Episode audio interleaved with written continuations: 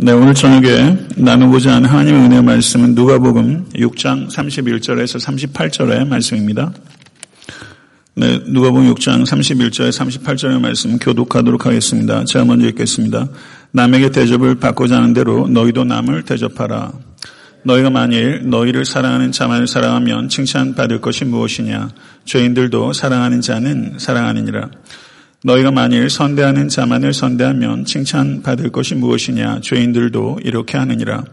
너희가 받기를 바라고 사람들에게 구워주면 칭찬받을 것이 무엇이냐? 죄인들도 그만큼 받고자 하여 죄인에게 구워주느니라. 오직 너, 너희는 원수를 사랑하고 선대하며 아무것도 바라지 말고 구워주라. 그리하면 너희 상이 클 것이요. 또 지극히 높으신 이의 아들이 되리니 그는 은혜를 모르는 자와 악한 자에게도 인자하시느니라. 너희 아버지의 자비로우심과 같이 너희도 자비로운 자가 되라. 비판하지 말라. 그리하면 너희가 비판을 받지 않을 것이요. 정죄하지 말라. 그리하면 너희가 정죄를 받지 않을 것이요. 용사라. 그리하면 너희가 용서를 받을 것이요. 주라. 그리하면 너에게 줄 것이니 곧 후이 되어 누르고 흔들어 넘치도록 하여 너에게 안겨주리라. 너희가 헤아리는 그 헤아림으로 너희도 헤아림을 도로 받을 것이니라. 아멘. 하나님의 말씀입니다. 아, 네, 오늘 본 말씀 누가복음 6장 31절 38절의 말씀은 그 누가복음 6장 20절에서부터 시작해서 49절까지 이어지는 그 평지 설교의 중간 부분에 해당되는 말씀입니다. 31절의 말씀을 저희가 황금률이라고 이야기를 하는 잘 알려진 말씀이고 32절, 35절의 말씀은 어, 황금률을 적용한 세 가지 급진적인 삶의 방식이다. 이렇게 볼 수 있다고 생각합니다. 아, 그리고 36절은 하나님의 자비하심과 같이 너희도 자비하라라는 가르침이고 37절, 38절은 이 하나님의 자비를 적용하는 네 가지 급진적인 삶의 방식들이다. 이렇게 저는 생각할 수 있다고 봅니다. 아, 실제 많은 주석가들을 보게 되면 그 예수님의 이 평지 설교들은 다양한 가르침의 모음집과 같아서 어, 어디까지 이 의미 단위를 잘라서 설교를 해야 될지 사실상은 매우 쉽지 않습니다. 그래서 저는 31절, 38절까지를 하나의 단락으로 이해하는 것이고 그리고 그것을 각각 31절 황금률과 36절에 하나님의 자비하심 같이 너희도 자비하라 라는 이 두 가지의 가르침의 기동에 따라 각각의 급진적인 적용의 삶의 방식들이다. 이렇게 저는 이해한 것입니다. 31절을 보시게 되면 남에게 대접을 받고자 하는 대로 너희도 남을 대접하라 라고 가르칩니다. 타종교에도 그리고 유대교에도 이와 비슷한 가르침들이 있습니다. 가령 공자는 다른 사람들이 하지 않기를 바라는 것은 너도 다른 사람들에게 행하지 말라. 이렇게 가르쳤습니다. 아, 그리고 주전 20년 경에 아, 유명한 그 유대 랍비 가운데 힐렐이라는 이름을 가진 사람이 있었습니다. 아, 그에게 한 이방인이 찾아와서 이렇게 힐렐에게 질문합니다. 선생님, 내가 한 발을 들고 서 있을 동안에 전체 율법을 가르쳐 주실 수 있다면 나는 유대교로 개종하겠습니다. 그랬더니 힐렐이 이렇게 말합니다. 당신에게 싫은 일은 다른 어느 누구에게도 하지 마시오. 이것은 완전한 율법이요. 다른 것들은 모두 그것에 대한 주석일 뿐이요. 이렇게 대답했다는 것입니다. 그 외에도 불교에도 스토아 철학에도 이와 비슷한 가르침들이 발견됩니다. 그렇다면 이것은 모든 제종교와 제철학에 있어서 인간 윤리의 기본이라고 할 수 있습니다. 예, 그러나 예수님의 이 황금률의 가르침과 다른 여타 종교와 철학의 가르침과는 매우 중요한 차이점이 있습니다. 남들이 하지 않았으면 하는 행동을 하지 말라라는 가르침과 남들이 내게 해주었으면 하는 행동을 하라는 가르침에는 흡사해 보이는 것이 분명히 있지만 커다란 차이가 있습니다. 하라라는 예수 그리스도의 가르침에는 하지 말라라는 가르침이 이미 전제가 되어 있다고 볼 수 있다면 하지 말라라는 가르침은 하라라는 가르침을 포함할 수 없기 때문입니다. 간단히 말하면 예수 그리스도의 황금률은 월등히 적극적이고 능동적이고 생산적인 행동을 하도록 요청하는 윤리 규정이라고 할 수 있습니다. 성도 여러분, 남들이 내게 하지 말았으면 하는 행동을 하지 않는다면 그것으로 인해서 세상이 더 나빠지지 않을 수 있을지는 몰라도 더 추해지지 않을 수 있을지는 몰라도 더 좋아지거나 더 아름다워질 수는 없습니다.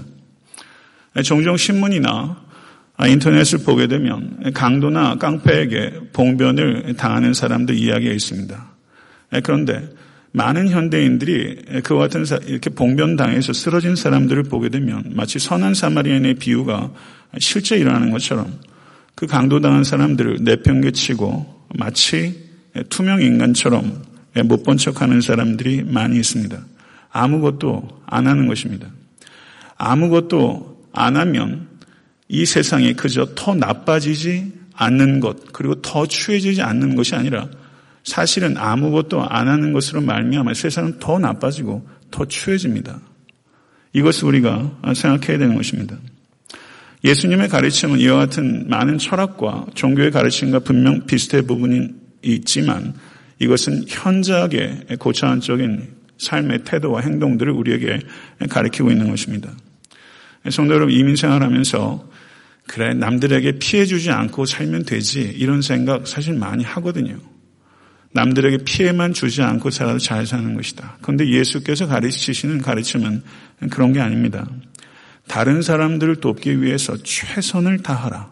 이것이 주님의 가르침입니다. 이 가르침 받아들이시겠습니까? 그렇게 돼야 세상을 바꿀 수 있고 세상을 아름답게 할 수 있습니다. 성도 여러분, 낭만적인 이야기를 하는 것이 아니라 여러분과 저, 우리 각자는 하나님께서 목적을 가지고 이 세상에 보내신 것입니다. 나 한 사람이 있다가 가는 일로 말미암아 이 세상이 조금은 더 아름다워지고 조금은 더 살만해져야 합니다. 여러분의 삶이 그렇게 쓰임 받아야 되는 것입니다. 그러기 위해서는 우리가 해야 하는 일, 할 수 있는 일을 적극적으로 찾아서 할 때 그와 같은 일이 가능하게 되는 것이죠. 성도 여러분, 우리가 자기 중심의 삶에서 타자 중심의 삶으로 옮겨가게 되는 것은 손해보는 것 같지만 사실상 의미 있고 가치 있게 살아갈 수 있는 유일한 길입니다. 성도 여러분, 저는 이 자리에 계신 모든 권속과 에타안타 섬기는 교회가 우리가 할 수 있는 일, 가능한 일을 이해하는 것이고 우리가 해야 하는 일, 이것은 당위성이 있는 일입니다. 이 두 가지 일들을 감당하는 개인과 성도가 될 때 이 악하고 어두운 세상 분명 변화될 것입니다. 이 믿음을 가지고 살아가실 수 있는 여러분과 제가 될 수 있게 되기를 간절히 소원합니다.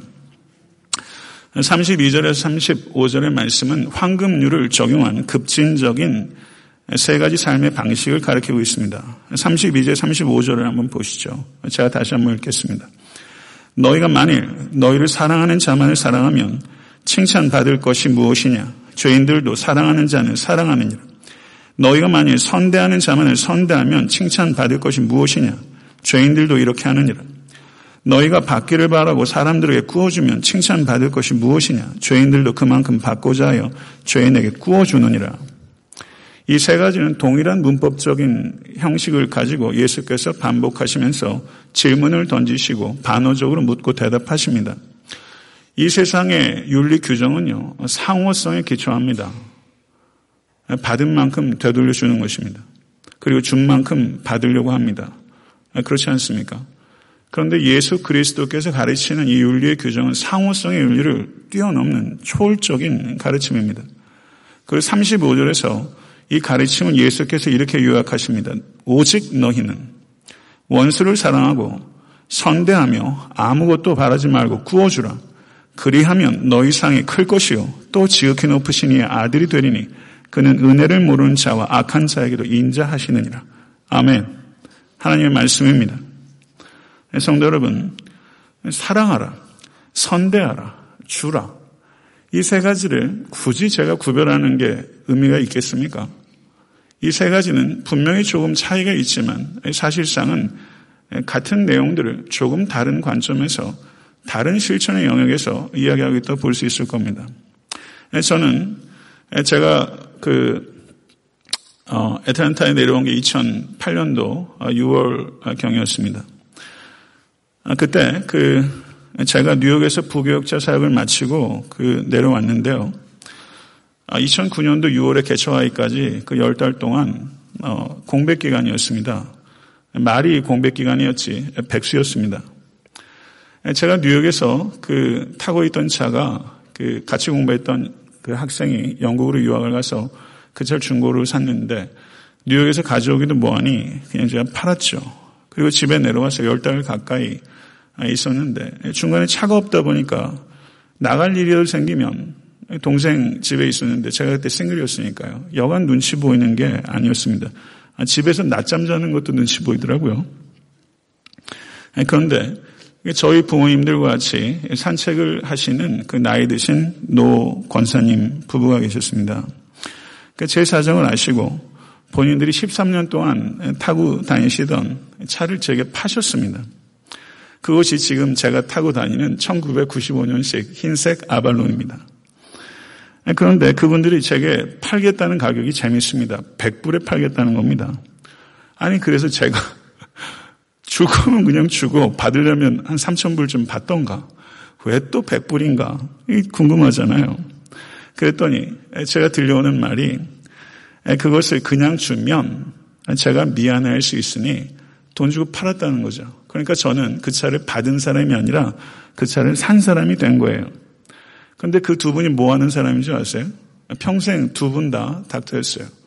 남편은 해부학 닥터고 그 아내분은 산부인과 닥터인데 어, 그 근처에서 5천 명이나 되는 아이를 받으셨다고 권사님이 얘기하시더라고요. 굉장히 신실한 크리스천입니다. 그런데 그분들과 함께 제가 그 산에 산책을 할 기회가 있었어요. 근데 남편 되시는 그분이 좀 재미있으세요. 날씨가 더우셨는지 우통을 벗으시더라고요. 그런데 저도 가끔 제 러닝셔츠에 구멍이 뚫려 있는 경우가 있습니다만은 그분 그 러닝셔츠에 뒤에서 총알이에도 맞은 것처럼 구멍이 숭숭숭숭 뚫려 있더라고요. 순간적으로 실소가 나오다가 참 보기 썩 괜찮다 이런 생각이 들더라고요. 좋아 보였어요. 제게 차를 주셨는데 마일리지가 어마어마했습니다. 그리고 옆에 그 운전석 올리는 곳에 흰색 테이프로 그게 차가 이게 덜렁덜렁 하는 부분이 있으니까 거기에 테이프를 붙여 놓으셨어요. 그것도 어쩜 그렇게 잘 붙여 놓으셨는지 참 꼼꼼도 하시다. 제가 그랬어요. 그리고 CD 플레이어도 없었습니다. 라디오도 안 나오고. 근데 그 두 분께서 저에게 차를 건네주시면서 그간 그 보인들이 어, 엔진 오일 바꾸신 것을 그 날짜까지 다 적으셔가지고 저한테 주시더라고요. 이렇게 꼼꼼하니까 의사 노릇 하나 보다. 제가 그랬어요. 그러니까 두 분이 그 오래된 차 열심히 가꾸시면서 타셨어요. 그래서 제가 막상 타보니까 아, 차가 너무 좋은 거예요. 아, 뉴욕에서 제가 타고 있던 차보다 훨씬 좋더라고요. 아, 그리고 제가 여태까지 탔던 차 중에서 썬루프가 있는 유일한 차입니다. 그래가지고 썬루프로 딱 뚜껑을 열고 달리는데 기분이 되게 좋았어요. 그때 좋았던 기분이 아직도 제 마음속에 있어요. 고마움과 기분 좋음이 같이 있었어요. 그리고 저희 아버지를 통해서 얘기 들었는데 두 분이 그날 장사 잘했다고 같이 산책하시는 사람들 밥 사러 갔답니다. 밥값이 150불이었대요. 100불에 차 사고 150불에 밥 사셨어요. 그리고 제가 얼마 있다 교회 개척했습니다. 그런데 어, 친구 그 아들이 목회한다고 오셔가지고 네 분이 오셨어요. 그리고 그때 헌금을 하셨는데 제가 헌금 액수를 공개하는 유일한 날입니다. 500불 헌금하셨어요. 그러니까 자동차 다섯 대값 헌금하신 거죠. 그래서 제가 그 목회를 하면서 참 성도들에게 많이 배웁니다. 제가 사실은 무슨 자격이 있어서 여기에 있어서 앞에 서서 뻔뻔하게 매번 그렇게 말씀 전하겠어요. 저는 그냥 기능적으로 성님들께서 제가 목회에 집중할 수 있도록 배려해 주시니까 열심히 연구하고 기도하고 할 수 있는 최대한 진실을 담아서 설교하는 거죠. 그러나 참 성도님들의 삶의 여러 가지 이야기 들으면 제가 참 많이 배웁니다. 전두분 보면서 참 많이 배워요. 많이 배웠어요. 그리고 그때 이후로 제 차의 변천사가 시작됩니다. CD 아, 플레이어가 없다는 것을 아시는 어떤 집사님이 갑자기 차를 가지고 가더니 CD 플레이어를 달아가지고 오셨어요. 리모컨으로 차를 열 수 없어 맨날 열쇠 꽂아 열었는데 그 열쇠가 이렇게 휘더라고요. 어느 날 갑자기 리모컨을 달아가지고 누워가지고 이제 차가 멀리서 삑삑하고 울립니다. 그리고 교회에 자동차 정비하는 분이 계셔가지고 가끔 차를 가져가셔가지고 고쳐오세요. 옛날에 70마일이면 차가 막 떨었는데 요즘 80마일도 슝슝 가요. 그러다 보니까 제 차에 눈독 들인 사람들이 생겨가지고 목사님 이거 언제 주시냐고 자꾸 그러는 거예요. 줄 생각 없습니다. LA에서도 이 차 달라는 사람이 있어요. 예, 못 준다고 그랬습니다. 저에게 차를 주신 두, 두 분을 어, 사실 거의 뵌 적이 없어요. 근데 얼마 전에 아버지한테, 아버지와 이야기를 했는데 그분들이 제가 아직도 그 차 타고 다닌다는 거 아신대요. 예, 그래서 고마워하신대요. 예, 제가 아직도 그 차 타고 있다고 그래서. 제가 고등학교 다닐 때 저희 부친이 타셨던 차가 흰색 콩코드입니다. 하도 차를 안 바꾸셔가지고 제가 아버지한테 화가 나가지고 아버지 이 차가 우리 아파트 최후의 콩코드야. 그랬어요. 좀 해도 해도 너무하신다. 최후의 콩코드다. 그랬어요. 제가 둘루스에서 최후의 1995년식 아발론이 될 것 같습니다. 그때 아버지의 고집이 어디 안 가고 저한테 그대로 오는 것 같아요. 교회에서 장로님들이 몇 차례 차 좀 바꾸시는 게 좋겠다고 말씀하셨는데 차가 돌아가셔야 차를 바꾸죠. 제가 괜한 괜한 고집 피우는 거 아니고요. 차가 기능적으로 괜찮으니까 타고 다니는 거고 거기엔 아무 의미 없어요. 이렇게 해서 제가 검소한 사람이라 얘기하고 싶은 뜻 전혀 없고요. 그냥 저한테 충분하게 잘 가니까 좋고 그리고 그 차 몰 때마다 그 차 정성껏 타셨던 두 분 의사의 검소함을 생각하게 되고 그리고 백불에 저한테 파신 위트도 생각나고 그래서 제가 그 차에 흐뭇함이 있는 거예요. 예, 그리고 그 차를 이렇게 간간히 가져가셔서 더 좋은 차로 업그레이드 해 주시고 그 일도 한 번 있었어요. 어떤 권사님이 가져가셔서 그, 이건 뭐죠? 차에다가 코팅하는 거? 어, 색깔도 이렇게 입혀가지고 오셨어요. 이제 뭘 해야 되죠? 엔진 튜닝 해야 됩니까? 그 많이 좋아졌어요. 그래서 그 여러분들이 선대해 주시는 거죠. 그러니까 제 차는 여러분들의 선대가 모여있는 차예요. 그래서 저한테 이게 이야기가 있는 차죠. 그래서 모르겠습니다. 제가 지나치 감성적이게 한지 모르겠지만 저는 참 좋아요. 예, 제가 달린 말씀 드리는 것이 아니라 사람에게 좋은 추억과 살아갈 수 있는 힘을 주는 것은 사실 그렇게 큰 돈 들어가는 게 아니다. 마음을 주는 것이고 작은 유머를 주는 것이고 관심과 배려를 주는 것이다. 예, 그렇게 생각이 돼요. 사랑하는 성도 여러분, 우리도 좀 그렇게 살았으면 좋겠습니다. 36절을 보십시오. 너의 아버지의 자비로우신 것 같이 너희도 자비로운 자가 되라. 이렇게 말씀합니다. 하나님의 성품 가운데 하나가 자비로우심입니다. 성경에 자비라고 번역된 단어가 굉장히 다채로워요. 자비는 얼굴이 다양한 것 같아요. 굉장히 다양한 성경 언어가 자비라고 번역돼요. 여기에서 자비라고 번역된 단어가 오이크 티르모스라는 명사의 형용사형인 오이크 티르몬이란 형용사입니다. 이 누가복음 전체에 자비란 번역된 것이 세 차례 있는데요.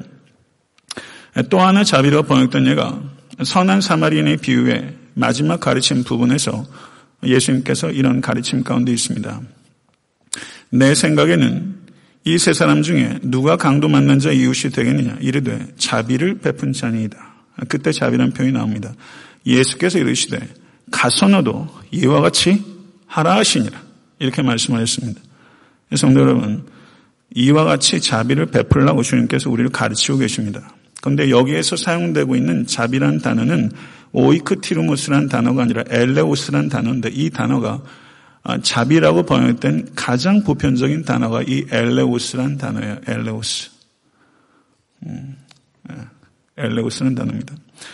그런데 아, 이 오이크티르모스란 단어가 사용된 또 다른 대표적인 예가 로마서 12장 1절입니다. 거기에 보면 형제들아 내가 하나님의 모든 자비하심으로 너희를 권하노니 너희 몸을 하나님의 기뻐하시는 거룩한 산제물로 드리라. 이는 너희가 드릴 영적 예배니라. 모든 자비하심으로 너희를 권하노니 이렇게 표현하고 있습니다. 아, 저는 이 번역이 매우 잘 됐다고 생각합니다. 왜냐하면 자비하심이라고 번역되고 있는 이 오이크 티르무스가 여기서 복수형으로 쓰여졌기 때문에 자비들을 가지고 이렇게 번역하면 이 추상명사에 그렇게 하면 좀 이상하지 않습니까? 그러니까 모든 자비하심으로 번역을 한 거예요. 이건 무슨 뜻입니까? 모든 자비하심으로. 사랑하는 성도 여러분, 하나님의 자비가 매우 다양한 방식으로 그리고 매우 다양한 때 여러분의 영혼 가운데 임하는 것을 믿으시길 간절히 추원합니다. 하나님의 자비는 시시때때로 이 모양 저 모양으로 우리의 삶 속에 찾아옵니다. 시시때때로 이 모양 저 모양으로 찾아오는 자비를 먹고 여러분도 살고 저도 살고 그리고 교회도 지탱하고 승리하는 것입니다. 갈라디아서 5장에 성령의 아홉 가지 열매 중에서 자비는 다섯 번째 열매입니다. 그런데 여기에서는 오이크티르무스도 아니고 엘레오스도 아니고 크레스토테스라는 단어가 사용돼요. 자비라고 번역은 되는데 단어들이 다 다릅니다. 근데 이, 이 크레스토테스라는 단어는 와인이 숙성될 때 쓰는 표현이에요. 부드럽고 좋은 와인은 어떻습니까? 부드럽고 풍부하고 그윽한 와인이 좋은 와인이에요. 그러니까 사람이 자비롭다는 것은 이와 같은 특성을 갖는 거예요. 그래서 부드럽고 풍부하고 그리고 그윽한 태도와 행동을 가진 사람, 그 사람이 자비로운 사람이라고 할 수 있죠. 18세기 영국의 유명한 시인이자 수필가였던 찰스 램이라는 사람이 있습니다. 저도 개인적으로 이분의 책 읽은 적은 없습니다. 근데 제가 secondary source를 책을 읽으면서 이분에 대해서 알게 됐고 그리고 이 에피소드를 기록해 놨는데요. 제가 위키디피아를 위키 그 뭐라 그래요? 맞아? 백과 사전. 어, 거기에 이 그 찰스 램을 딱 쳐보니까 어, 이 사람 삶도 평이하진 않았어요. 제가 이 에피소드를 말씀드리고 후에 말씀드리겠습니다. 이 찰스 램에게 평생 동안 독신으로 살았던 친구가 있었어요. 그런데 그 사람의 삶엔 에피소드가 있었습니다. 이런 이야기입니다. 이 사람은 굉장히 존경받는 사람이었습니다. 그런데 젊은 날의 충격으로 인해서 평생 독신으로 살았다는 것입니다. 이 사람은 청년 때 한 여인을 깊이 사랑했습니다. 그리고 어느 날 그 여인에게 청혼을 하기 위해서 그 여인의 집을 가고 있었는데 청혼을 받아주리라 굳게 믿고 있었는데 집에 도착해서 문을 두드리니까 종 하나가 나오더니 이렇게 정가를 이야기하는 것입니다. 우리 아가씨가 이제부터는 선생님을 만나지 않겠다고 하십니다. 그러니 돌아가시고 앞으로는 우리 아가씨를 찾지 마시라고 전하십니다. 그래서 이 청년이 너무나 깊은 마음의 상처를 받고 좌절감으로 집으로 돌아와서 그 여인에게 편지를 다시 씁니다.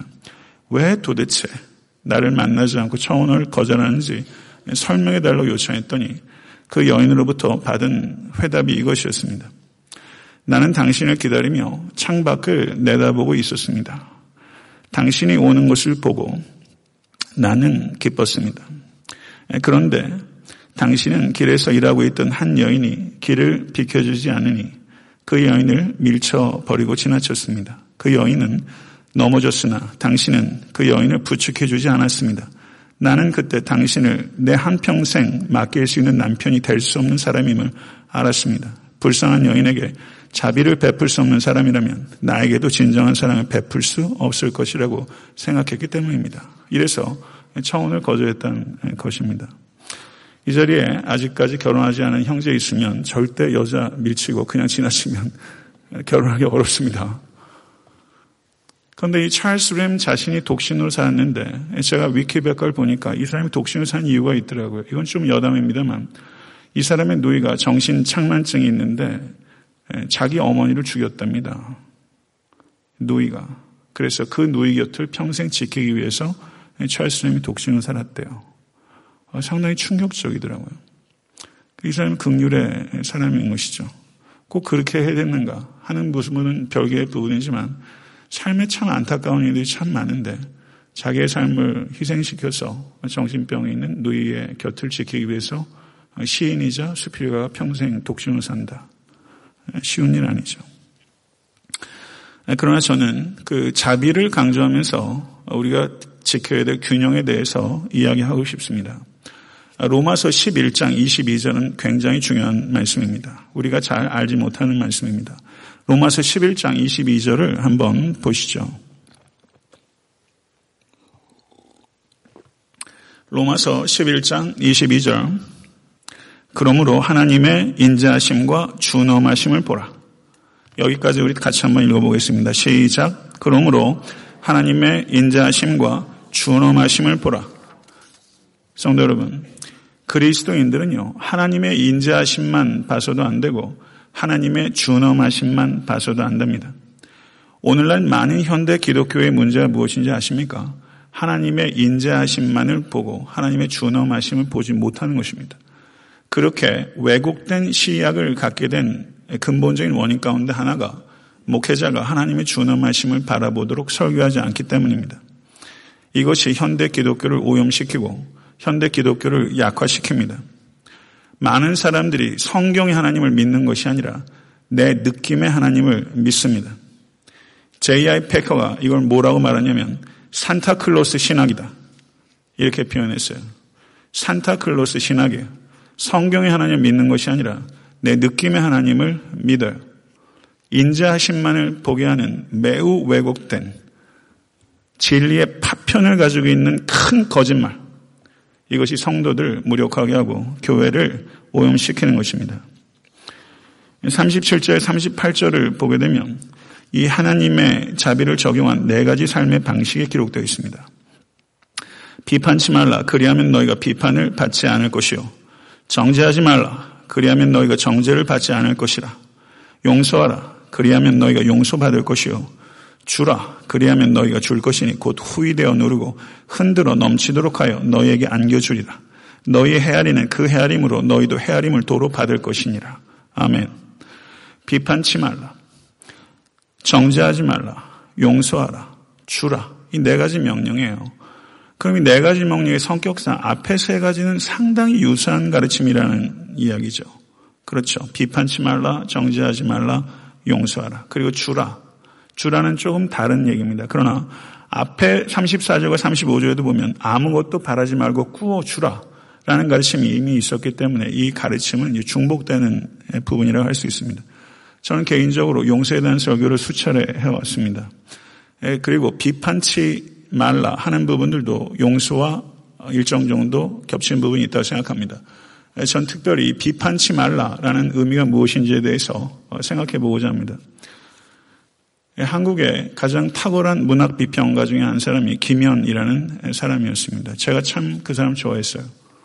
그런데 자꾸 아셨죠? 한국 문학계에 상당히 큰 손실이라고 생각하는데 오래전 일입니다. 비평이 있어요. 비평이 굉장히 중요한 것입니다. 그러면 이 비판치 말라라는 이 말씀이 도대체 비판적 기능 자체가 거부되어야 된다라는 뜻인가? 그러면 비판치 말라면 잘못은 눈 감아주고 진리와 오류가 섞이고 선과 악을 구분하지 말란 뜻인가? 분별해서는 안 된다는 뜻인가? 이 비판치 말라라는 의미는 도대체 실천적으로 우리가 어떻게 적용해야 되는가 하는 부분이 나오는 것입니다. 예, 성도 여러분, 성경은 비판치 말라라는 말씀을 비판을 자체를 금하는 것이 결코 아닙니다. 왜냐하면 하나님은 진리 하나님이시기 때문입니다. 그리고 성육신하신 하나님이신 예수 그리스도는 나는 에고 에이미 헤 엘레세야 나는 진리다 라고 말씀하셨습니다. 그리고 또 다른 보혜상이신 성령님은 진리의 영이십니다. 하나님께서는 진리를 사랑하시고 위선을 미워하십니다. 믿으십니까? 아, 그렇기 때문에 비판치 말라. 성도 여러분, 이 의미는 비판 자체를 금하는 것이 아닙니다. 사람은 하나님의 형상으로 지음받으신 것을 믿으십니까? 그럼 하나님의 형상으로 지음받았다는 중요한 한 의미 가운데 하나는 인간은 가치를 판단할 수 있는 비판적 능력을 가지고 있다는 뜻입니다. 가치를 판단할 수 있는 비판적 능력이 하나님의 형상 가운데 한 부분입니다. 그렇다면 비판치 말라는 의미는 무엇인가? 그것은 이렇게 정의할 수 있습니다. 공평하지 못하고 무자비한 검열관 같은 비판을 금지하는 것이다.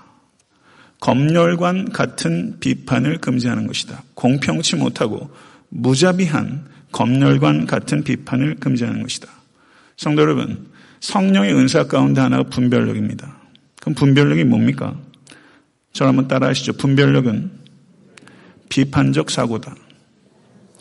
분별력은 비판적 사고예요. 그런데 검열관이 되는 것은 무슨 의미인가? 그것은 비판적 사고가 아니라 재판관적 사고입니다. 재판관적 사고가 바로 검열관과 같은 비판이에요. 검열관과 같이 비판하는 사람은 다른 사람들에 대해서 다른 사람들이 한 일에 대해서 대단히 부정적입니다. 그리고 파괴적입니다. 그리고 다른 사람의 동기를 최악으로 평가합니다. 그리고 실수를 적극적으로 찾아내서 흠집을 내는 것을 은근히 즐기는 사람입니다. 이 사람이 검열관과 같은 비판자입니다. 이 사람들은 다른 사람들을 위해 재판관처럼 군림할 수 있는 권위와 능력과 도덕적 권위가 자기가 있다고 생각하는 사람들입니다. 그런 분별은 비판적 사고인데 이 분별은 긍정적 비판입니다. 분별의 동기는 사랑입니다. 그리고 분별의 목적은 세우는 데 있는 것입니다. 사랑에 동기하지 않고 세우는 것을 목적으로 하지 않는 것은 그것은 긍정적 비판이 아니라 부정적 비판입니다. 성도 여러분, 분별은 성령의 은사입니다. 하나님께서 주시는 선물입니다. 반면에 부정적 비판은 하나님으로부터 오는 것이 아니라 사탄으로부터 오는 것이고 개인과 교회와 공동체를 살리는 것이 아니라 개인과 교회와 공동체를 허뭅니다. 그것이 부정적 비판입니다. 예수 그리스도께서 비판치 말라라고 하는 것은 바로 그 부정적 비판, 사탄으로부터 개인하는 비판, 그 비판을 금지하신 것입니다. 이것을 분별하실 수 있는 여러분과 제가 될 수 있게 되기를 간절히 바랍니다. 남이 하면, 남이 하면 불륜이고, 왜 이렇게 전혀 못 들어본 것 같은 표정을 하세요? 남이 하면 불륜이고, 내가 하면 로맨스다. 이렇게 말을 많이 해요. 남이 하면, 영어에도 이런 표현이 있는지 모르겠어요. 남이 하면 불륜이고, 내가 하면 로맨스래요. 팔은 안으로 굽고요. 이 말처럼 우리는 자기 자신에 대해서 관대합니다. 남에 대해서는 아주 냉정합니다. 여기서 예외인 사람 한 사람도 없어요. 여러분도 마찬가지고 저도 마찬가지입니다. 자식들을 대할 때도 마찬가지예요. 내 자식이 집안에서 막 뛰어다니면 참 씩씩하네. 남의 자식이 그렇게 뛰어다니면 참 버릇없네. 내가 하는 말들은 다 필요해서 하는 말이고 남이 하는 말들은 다 필요 없는 말들이고 자기가 값비싼 물건을 살 때는 필요해서 산 것이고 남이 값비싼 물건을 사면 다 사치하는 것이고 그 외에도 얼마나 잣대가 다른지 몰라요. 로마서 2장 21절 24절을 보게 되면 사도 바울께서 이렇게 말씀합니다. 다른 사람을 가르치는 내가 내 자신을 가르치지 아니하느냐 도적질 말라 반파하는 내가 도적질하느냐 가늠하지 말라 말하는 내가 가늠하느냐 우상을 가증 여기는 내가 신사 물건을 도적질하느냐 율법을 자랑하는 내가 율법을 범함으로 하나님을 욕되게 하느냐 기록된 바와 같이 하나님의 이름이 너희로 인하여 이방인 중에서 모독을 받는도다. 사도 바울이 이 말은 피를 토하면서 하는 말입니다. 이 말을 하기 위해서 얼마나 위험을 자초하는지 아십니까? 유대인들에게 이렇게 말한 거예요. 이게 위험을 자초하지 않고 할 수 있는 말입니까? 성도 여러분, 비판하는 사람이 훨씬 더 더합니다. 훨씬 더 더합니다. 국회에서 인사청문회 할 때 하는 사람들 위장 취업 다 얘기하죠. 그런데 그 사람이 정작 입각할 때 보면 위장 취업 다 한 사람이에요. 비판하는 사람들이 훨씬 더 더해요. 예, 뇌물 받았다고 성토하는 사람이 실제 뒤져보면 그 사람이 더 큰 뇌물 받아먹은 도둑놈들이 훨씬 많고요. 비판하는 사람들이 훨씬 더한 경우가 많아요. 성도 여러분, 하나님께서는 인간에게 재판관이 되라고 하시지 않습니다. 왜냐하면 이 자리에 있는 어느 누구도 다른 사람들의 마음이나 동기를 충분히 이해할 수 없기 때문입니다. 그러므로 재판관이 되는 것은 하나님의 자리에 앉는 것, 곧 달리 말하면 하나님 노릇하는 것입니다. 하나님 노릇하는 것입니다. 우상숭배입니다. 비판치 말라는 것은 무비판적이고 맹목적으로 되라는 뜻이 아닙니다. 비판치 말라는 것은 관대하라는 뜻입니다. 비판치 말라는 것은 관대하라는 뜻입니다. 예수님께서는 동물과 구별되는 비판적 사고라는 인간됨을 포기하라 라고 가르치는 것이 아니라 하나님과 같이 되려는 주제 넘은 욕망을 포기하라. 이것이 비판치 말라라는 예수님의 가르침에 담겨 있는 핵심적인 의미입니다. 성도 여러분, 이 말씀을 깊이 새기실 수 있게 되기를 간절히 바랍니다. 말씀을 요약하고 맺도록 하겠습니다. 남들을 위하여 우리 각자가 할 수 있는 일, 해야 하는 일을 더욱더 적극적이고 능동적으로 그리고 생산적으로 하실 수 있는 실천자가 되실 수 있게 되기를 바랍니다. 그럴 때 세상과 교회와 가정은 더 아름다워지고 더 좋게 될 것입니다. 대가를 바라지 않고 사랑하고 선대하고 주는 것은 하나님의 성품에 부합하는 행위이며 하나님께서 기뻐하시고 상을 주신다고 약속하셨습니다. 시시때때로 이 모양 저 모양으로 부어주시는 하나님의 자비에 감격하시는 여러분과 죄가 되어서 불쌍히 여기는 마음이 우리 가운데 있어야 됩니다. 그러나 그 자비는 정의를 희생시키는 것이 되어서는 안 되고 정의를 성취시키는 것이 되어야 됩니다. 그러기 위해서 정의를 성취시키는 자비가 되기 위해서는 희생과 지혜가 필요한 것입니다.